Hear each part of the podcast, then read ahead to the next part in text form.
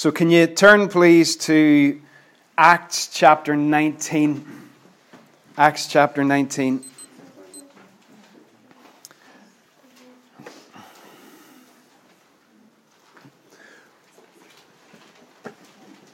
Before we sort of launch into the, the book of Ephesians and see what is it that that Paul is telling us there. Let's see how this church began. Let's see what this city was like. Let's see what happened whenever Paul showed up, and more specifically, whenever the Holy Spirit showed up. So I'm going to start in uh, chapter 19, and I'm going to read probably about 20 verses, slightly longer reading maybe than usual, but if you have a Bible, go along with it, please. Uh, some other verses will appear on the screen, hopefully, if everything works as we go along. Acts chapter 19. While Apollos was at Corinth, Paul took the road through the interior and arrived at Ephesus. This is his second trip to Ephesus. At the end of chapter 18, he's in Ephesus for the first time. There he found some disciples and asked them, Did you receive the Holy Spirit when you believed? They answered, No, we have not even heard that there is a Holy Spirit. So Paul asked, Then what baptism did you receive? John's baptism, they replied. Paul said, John's baptism was a baptism of repentance. He told the people to believe in the one coming after him, that is, in Jesus. On hearing this, they were baptized into the name of the Lord Jesus. When Paul placed his hands on them, the Holy Spirit came on them, and they spoke in tongues and prophesied. There were about twelve men in all. Paul entered the synagogue and spoke boldly there for three months, arguing persuasively about the kingdom of God, the same message Jesus brought. But some of them became obstinate they refused to believe and publicly maligned the way. So Paul left them. He took the disciples with him and had discussions daily in the lecture hall of Tyrannus. This went on for two years, so that all the Jews and Greeks who lived in the province of Asia heard the word of the Lord. Amazing. God did extraordinary miracles through Paul so that even handkerchiefs and aprons that had touched him were taken to the sick, and their illnesses were cured, and the evil spirits left them. I've seen that happen. I've seen it happen. I haven't read about it happening, I've seen it happen. Some Jews who went around driving out evil spirits tried to invoke the name of the Lord Jesus over those who were demon possessed. They would say, In the name of Jesus, whom Paul preaches, I command you to come out. Seven sons of Sceva, a Jewish chief priest, were doing this. One day the evil spirit answered them, Jesus, I know, and I know about Paul, but who are you? Then the man who had the evil spirit jumped on them and overpowered them all. He gave them such a beating that they ran out of the house naked and bleeding. When this became known to the Jews and Greeks living in Ephesus, they were all seized with fear and the name of the Lord Jesus was held in high honor. Many of those who believed now came and openly confessed their evil deeds. A number who had practiced sorcery brought their scrolls together and burned them publicly. When they calculated the value of the scrolls, the total came to 50,000 drachmas. In this way, the word of the Lord spread widely and grew in power. At the start of chapter 19, whenever Paul arrives at Ephesus, he meets these roughly 12 men. And his first question to them, Paul doesn't do small talk. He cuts straight to the chase with them and he says, Did you receive the Holy Spirit when you believed? Now, some older versions of the Bible unfortunately translate that incorrectly as have you received the Holy Spirit since you believed? Implying that it is a later experience, that it does not happen whenever we believe. Paul says, when you believed, did you receive the Spirit? This is a priority for him. These guys have been followers of John the Baptist. and they were baptized for repentance, which is what John the Baptist taught. But for some reason, they have not been correctly instructed or they are not quite up to speed with where things are at this very unique time in history. And they don't realize that the Holy Spirit has come and is available to them. And Paul corrects them. He doesn't rubbish them. He doesn't pan what they believe or what their experience so far is. He corrects them and leads them into a fuller experience of following Jesus.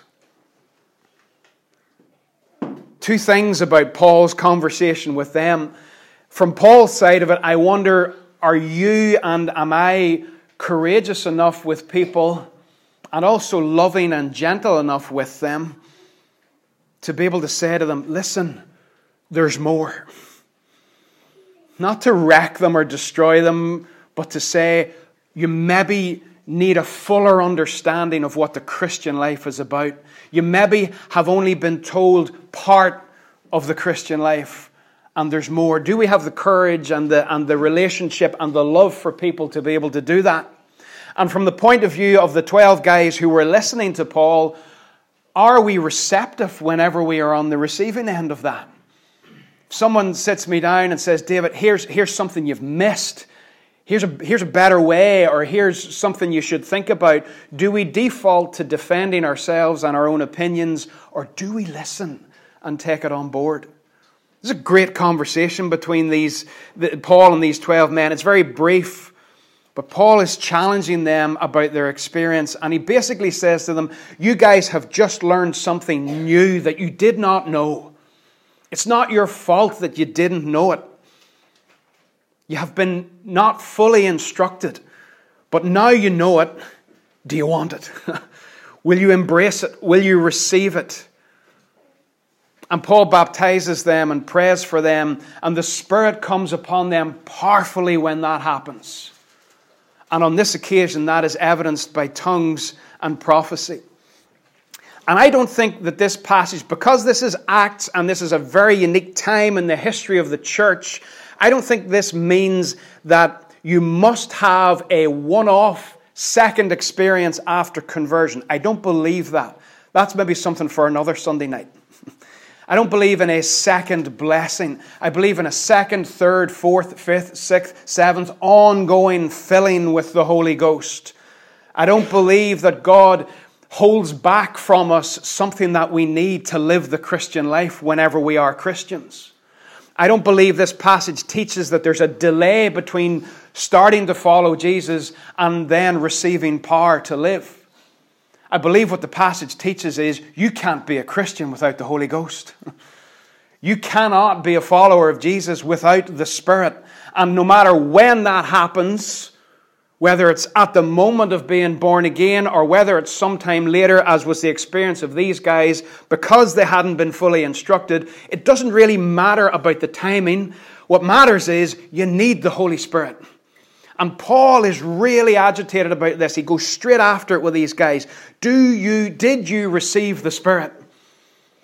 He wants them to have a full experience of Christ and fully empowered to live the life that Jesus calls us to. This is non negotiable. Paul also says in Romans 8, he says that, that, basically those that belong to Christ have the Spirit. And if you don't have the Spirit, you don't belong to Christ. This is non negotiable. We need the power of the Holy Spirit in our lives. And the point that I want to make today is that the Holy Spirit in Ephesus, and we're going to be spend a lot of time in Ephesus, the Holy Spirit, when He showed up in Ephesus, He brought transformation. Transformation. Change. Radical life change that you and I cannot do on our own. We just can't. And I'm sure I'm, I'm, speaking for myself and many of you when I talk about the experience of trying really hard to be good. You know, trying really hard to please God and being frustrated and failing and struggling. That's not the Christian life. The Christian life is an empowered life of being transformed. What is a Christian? Some might say a Christian is someone whose sins have been forgiven. But you could have your sins forgiven in the Old Testament. David said, Blessed is the man whose sins are forgiven, whose sins are not counted against him. So a New Testament Christian, yes, has their sins forgiven, but is that the defining feature? I don't believe it is. You might say that a Christian is someone who is going to heaven. Well, yeah, a Christian is going to eternally be with the Lord, but is that the single defining feature of a Christian? I've been at too many funerals lately. Just three in two weeks. And funerals are, are strange experiences for me. There's something as, as, as much as they are sad and there's a lot of grief, there's also tremendous sense of a realization of the brevity of life. And you come away thinking, I don't know how long I have left, but I want to live well. But at one funeral, there was a tremendous, almost exclusive emphasis on going to heaven, as if the only thing Jesus came to achieve was to get you to heaven. And that the whole focus of everything is where will you go when you die? That's important. But more important, how are you going to live between now and then? How are you going to live this life that God calls you to? So our sins are forgiven and we will be forever with the Lord. But right now, what is different about us than the saints in the Old Testament? What do we have that people did not have before Jesus? And in order to understand that, we need to go to the Old Testament and look at a few passages to see what were these people looking forward to. What was the thing that was out in the future that they didn't have? That they longed for. In Isaiah chapter 44 and verse 3, just listen to the, the repeated theme in these few verses that I'm going to read. You don't need to look them up, they're, they're here. I will pour water on the thirsty land and streams on the dry ground. Is that your life? Thirsty land, dry ground. I will pour out my spirit on your offspring and my blessing on your descendants. From Joel chapter 2, quoted in Acts, God says, Afterward, or in the last days, or in the latter time, I will pour out my spirit on all people, your sons and daughters. That's what we bleed in from the previously planned message. Your sons and daughters will prophesy. Your old man will dream dreams, and your young man will see visions, even on my servants, both men and women. I will pour out my spirit in those days. And one of my favorites, a, a, a passage that just comes up again and again and again, and I make no apology for it. I think this is a powerful, powerful passage in Ezekiel chapter 36. God says to his people, I will sprinkle clean water on you. And we're going to come back to this later and you will be clean. I will cleanse you from all your impurities and from all your idols. I will give you a new heart and put a new spirit in you. I will remove from you your heart of stone. Does that describe you? And I'll give you a heart of flesh. I will put my spirit in you and move you to follow my decrees and to be careful to keep my laws. A new heart. That sounds good. That sounds good. You can have it now. Jeremiah said the heart is deceitful and wicked. That's bad. God says through Ezekiel, I'll take that heart out and I'll give you a new heart. Does anybody want to have a heart of stone removed a heart of stone in the Old Testament, what that means is a heart that has been affected by worshipping idols. Idols are made of stone, and here's a good theme for life whatever you worship, you will become like that thing. That's another message. But if you worship idols, your heart will become like those idols. And God says, You've got a heart of stone.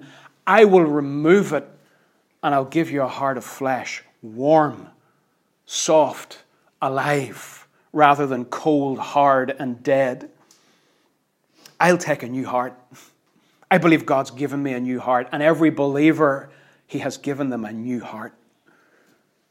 Change their desires. Not only a new heart, but a, He says, I'll give you a new spirit. My spirit, He says. I'll put my spirit within you. That did not happen very often in the Old Testament. Some judges, some prophets, some kings, occasional people, but it was not the experience of everyone. But they looked forward to a time when it would be the experience of everyone. And I love what, what, what, what God says here I will put my spirit in you and move you. And I looked up that word, and the word means I will work on you, I will fashion you. In fact, it's the same word as another wee favorite Old Testament verse in Exodus 31. The first person in your Bible that is described as being filled with the Spirit is a craftsman, an architect, a designer. Not a preacher, not a singer, not a prophet, a craftsman, an artist. Those of you that make stuff, be encouraged. That's God coming out in you. This guy Bezalel in Exodus 31, God says, I have filled him with the Spirit of God, with wisdom, with understanding, with knowledge, with all kinds of skills to make artistic designs. Art is of God, and art is not limited to colors, and paper. Creativity is of God. And when God says, I will put my spirit in you and I will move you, it's that same word, make. I'm going to fashion you. I'm going to change you. I'm going to work on you. I'm going to transform you. Would you please relieve yourself of the pressure to change yourself? You can't do it. He can do it. That's the gospel. That's the good news. I will transform you. There's a lovely song I was singing here this morning, early, out of tune, on my own. I give it all to you, God, trusting that you'll make something beautiful out of me. Not, I'm going to try, God, really hard to make myself more beautiful for you. Not physically beautiful, obviously but I'll make myself better for you. No, I'll give, I'll give it all to you, trusting that you'll make something beautiful out of me, because that's what God actually does. In Acts 19, Paul is agitated. He says, Did you receive the Holy Spirit when you believed? Why are there so many people sitting in so many churches but not leading transformed lives? Maybe they have not even heard that there is a Holy Spirit, like these guys. Maybe they don't know, and maybe they need apostles like Paul to go and tell them. So many people in society, even outside of the church, they know themselves that they've got hearts of stone. Even those who aren't Christians, they, they know there's something wrong with their hearts. They know that, they're aware of it, and they'd love to change it, but they can't. They've not even heard that there's a Holy Spirit and they need apostles to go and tell them. So the Old Testament people of God were looking forward to a time when the Spirit would be poured out and people would be transformed and changed. That's why Paul is agitated here. Moving then from the Old Testament to, to Jesus. Jesus had it. The Old Testament looked forward to it, and Jesus had it. I hate using the word it, but you know what I mean. In Luke 3, whenever he is baptized, the Holy Spirit, God the Holy Spirit, descends on him bodily like a dove and rests on him. And then when he goes into the wilderness, Luke says that he is full of the Spirit. He goes into the wilderness and he does battle with Satan for 40 days. And that is where Satan was bound in the wilderness. Do not underestimate the importance of those 40 days. Jesus bound Satan during that time. And then Jesus went and started setting people free all over the place once he had bound Satan. He was full of the Spirit, and when he came out of the wilderness, it says that he returned to Galilee in the power of the Spirit. This that they had been longing for was now happening in this one human being, this God man, Jesus. All Israel, the way I look at it, all Israel funneled into him. And then the people of God funneled back out of him. But at this moment, the Holy Spirit is on him and he is living in the power of the Spirit. And the first words that he says as an adult in Luke's Gospel are, The Spirit of the Lord is on me because he's anointed me. And what I'm going to do is bring transformation. There is no Christian experience without transformation. You don't encounter Jesus and walk away the same as you came. You don't. Look at what he says will happen when the Spirit is the Lord, the Spirit of the Lord is on him and has anointed him. He's going to proclaim good news to the poor. That's transformation because poor people didn't receive good news. It was only the elite of society that were allowed to, to engage in the religion of the day. And Jesus said, I'm going to go to the poor and I'm going to bring them good news. Transformation. Freedom for prisoners. That's transformation. Sight for the blind and freedom for the oppressed. That's transformation. Jesus is saying, The Spirit's on me, and I am going to start effecting the work of transformation in people's lives. And he talks to a guy called Nicodemus in John chapter 3, very famous conversation. And he says to Nicodemus, just like Paul, straight to the point, he says, Very truly I tell you, no one can enter the kingdom of God. This might be important. what he's about to say after that might just be important. No one can enter the kingdom of God unless they are born of water and the Spirit. Have you heard that before anywhere? Born of water and the Spirit. Because without doubt, Jesus is quoting Ezekiel 36 that we saw earlier, where God promised to sprinkle clean water on people and to put his Spirit in them.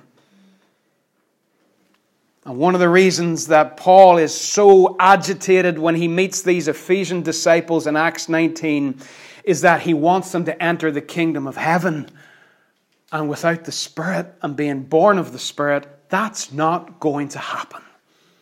The man has an urgency about him when he arrives in Ephesus. And that urgency then permeates into the letter that we know as Ephesians.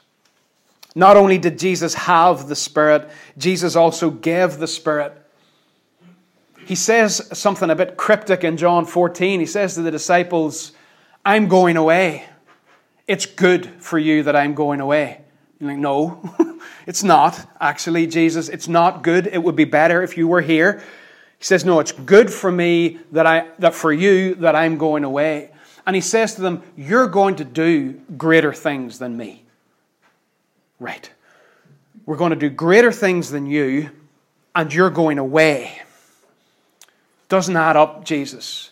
But then he goes on for the next couple of chapters to teach them about one who would come when he goes away. One called the Comforter, the Holy Spirit.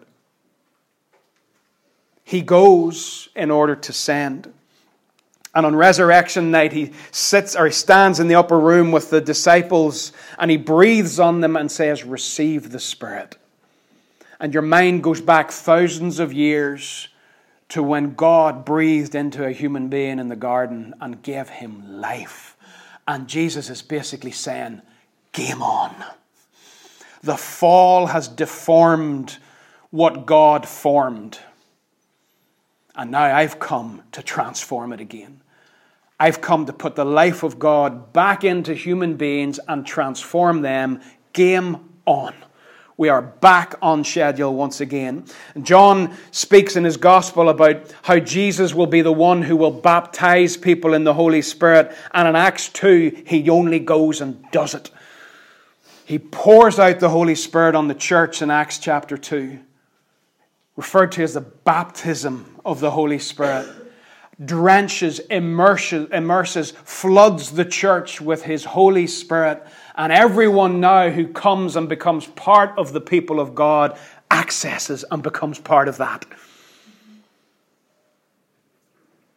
Jesus gives the Spirit. And whenever Paul meets some Ephesian believers, Ephesian disciples, he is concerned because he wants them to do what Jesus called him and the other apostles to do in Acts. You're to go into the streets of Jerusalem. You're to go to Judea, and you're to go to Samaria, and you're to go to the uttermost parts of the earth. And you're to go to Tandragee, and you're to go to Armagh, and you're to go to Northern Ireland, and you're to go to Portugal, and you're to go to Europe. And Paul's concerned about these Ephesians, and he says to them, Did you receive the Spirit? Because you ain't going nowhere if you haven't received the Spirit. And the gospel will not be taken anywhere if you haven't received the Spirit. This is not something that is optional for people in churches that label themselves a certain way. This is for all people of God. And Paul himself in Acts 9 received the Spirit when Ananias prayed for him. It becomes the identity marker in the early church. After Peter preaches a sermon in Acts chapter 10, it's quite funny because the Holy Spirit has the audacity to interrupt Peter's sermon. And he's going for it. I'd love this to happen, and so would you. He's going for it with this group of people at Cornelius' house. And the Holy Spirit falls before Peter's even finished. And Peter then makes the argument, and I want you to see the way Peter argues. He doesn't say these people's sins have been forgiven just like ours were, which they have. He doesn't say these people are going to heaven just like we are, which they will. He says they have received the Spirit just as we have. That's the marker. That's Peter's argument. We're going to baptize these people. They're Gentiles. I know they're Gentiles, and I know this is different from what we've done so far, but look what has happened. They have received the Spirit just like we did. That's it, they're in. And he baptizes them. It's powerful. And Paul as well adopts this language whenever Paul writes to the Galatians in Galatians 3. Again, look at the language he uses for conversion. It's just naturally in the man. He can't help himself. He's, he's, he's arguing with them because they're being a bit silly in Galatians. He's, he's quite firm with the Galatians. And he says in, in 3 2, I would like to learn one thing from you. He doesn't say, Did you pray the sinner's prayer? He doesn't say, Did you have your sins forgiven? He doesn't say, Did you get your ticket to heaven? When he was referring to the moment of conversion, he said, Did you receive the Spirit? All those other things are true. Don't mishear me. But Paul identifies the Christian life as being the receiving of the Holy Spirit.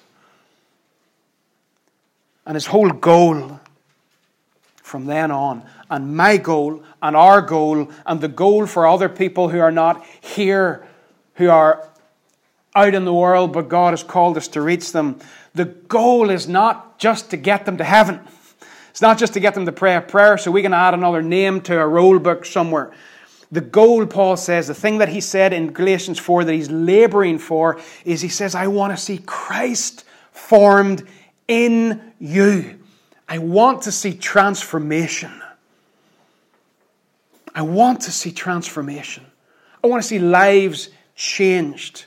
That happens by the power of the Spirit. Galatians 5 is all about that. That's why when Paul meets Ephesian believers, He's concerned that they've received the Spirit because he wants them to be transformed like Jesus.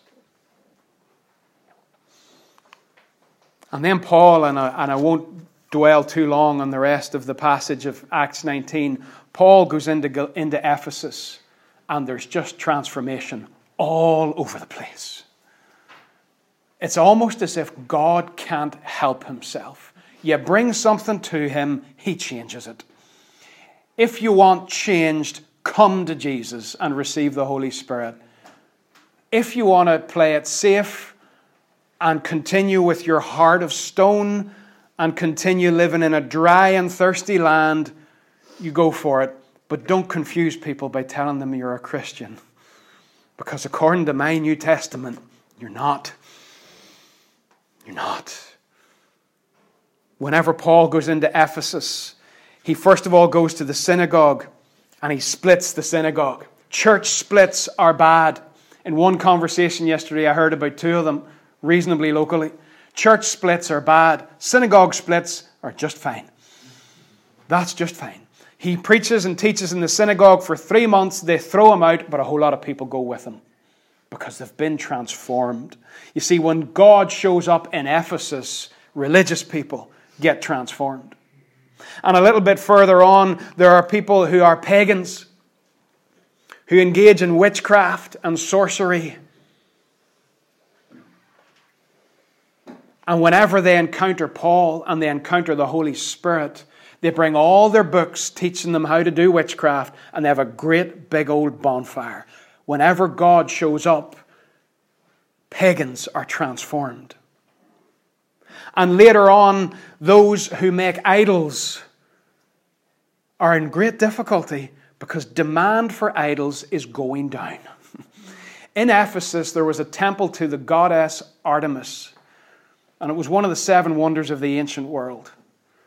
She's also called in different languages called Diana, and she's very loosely in the background in the Wonder Woman character. This goddess Artemis of the Ephesians.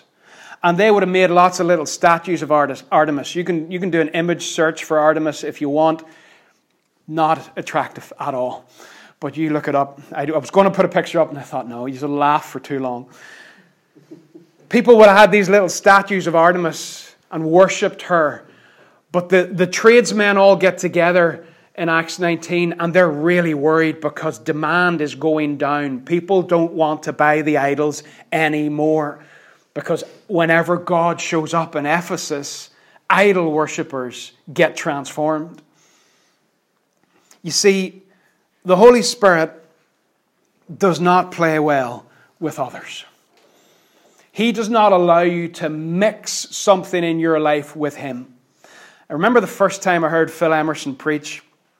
He had hair, I had more hair, and it was maybe 16 or 18 years ago. But for, I, a quote that he said that night has never left me. Never left me. He was talking about Joshua 5, which some of you have read recently. And in Joshua 5, Joshua encounters a man standing with a drawn sword. And Joshua says to him, Are you on our side or are you on the enemy's side? And the man with the drawn sword says to him, Neither. I am the commander of the Lord's army. And Joshua realizes who he's dealing with. And when Phil commented on that, he said, Whenever this guy, this commander of the Lord's army, who was the Lord, spoke to Joshua, he effectively said, I didn't come to take sides, I came to take over. And that's what the Holy Spirit does. He doesn't come to take sides, He comes to take over. He doesn't allow space for that little idol to remain. He doesn't allow space on your bookshelf for that pagan book to remain. He doesn't allow space in your heart for religion to remain. He comes to take over. He comes to take over completely. Transformation is a big deal for Paul. He says in 2 Corinthians 5 that anyone who's in Christ is a new creation. Just think about Jesus breathing. Think about God breathing into that first human. Think about Jesus now breathing into the disciples and into us. New creation. He says in 1 Corinthians 6, he lists a lot of ugly stuff in 1 Corinthians 6 9. He says, Don't be deceived. Neither the sexually immoral, nor idolaters, nor adulterers, nor men who have sex with men, nor thieves, nor the greedy, nor drunkards, nor slanderers, nor swindlers will inherit the kingdom of God. And that is what some of you were. But transformation has happened. You were washed you were sanctified, you were justified in the name of the Lord Jesus Christ. How did it all happen? By the Spirit of our God. And the famous one in Romans 12 don't be conformed, be transformed.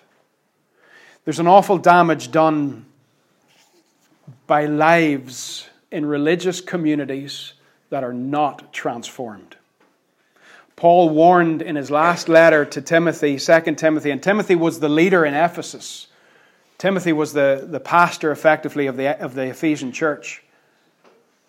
And he warns Timothy and he says, Time will come when people will have a form of godliness but deny its power. Let me put that into maybe more understandable language. People will look the part, but there will be no evidence that the Spirit of God has transformed them. He says, Be careful. That's what's going to happen. I believe the power of the Holy Spirit is the power to transform a life. Are you being transformed? Did you receive the Spirit when you believed? Do you think you've made it? I have not made it. You ever go walking in the Mournes and you're, you're going up something big and you think, mm, there's the top, and you get to that point, it's like, no, that's not the top, there's more. And then you go up a wee bit further and you think, oh, there's a top there, and you go up and you get there and you, mm, no, there's more, and it just the thing grows as you're walking up it. That's what, that's what the transformation is like. Don't ever stop climbing. Don't ever stop at a level and say, This is far enough, because do you know what's at the top? Jesus is at the top. Once you get to the top, it's over. The lights go out, and then the glorious lights come on, and you're with Jesus. But the whole journey of life is a life of transformation. No matter what age you are, you should be being transformed by the power of the Holy Spirit. Ephesians is all about transformation. What happened when Paul hit Ephesus with the Holy Spirit and the gospel was transformation. And what happens when he writes his letter to the Ephesians is he calls them to a transformed life. He says, Put off your old self and put on the new self, created to be like God.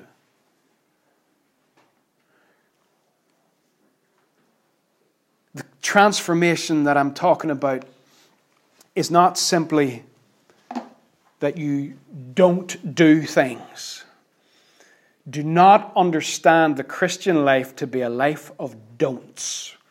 Christians don't do this. Christians don't do that. Christians don't do this.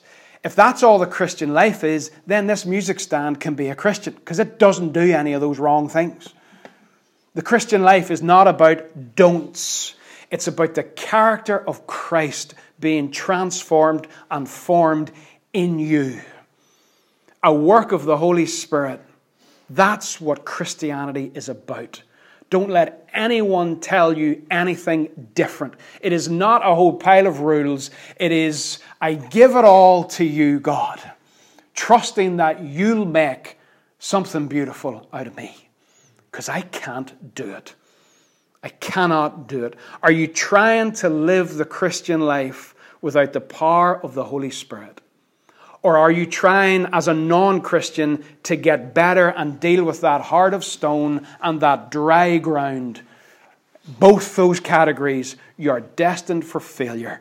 I'll save you wasting your time. Do you need transformed? Do you need to get rid of that heart of stone? Do you need God's Spirit to come into you and move you? fashion you, work on you, and transform you. I do. I do. Yeah. If you want to pray afterwards, you come and pray. You can come up here and pray as we sing, or you can pull somebody aside afterwards and say, Boy, I need transformed. Can you pray for me somewhere private so nobody sees me? If that's what you want. But I, I, I give it to you. It's the only Christian life I know. It's the only Christian life I read of in the New Testament. There is no other. There is no other. Let's pray.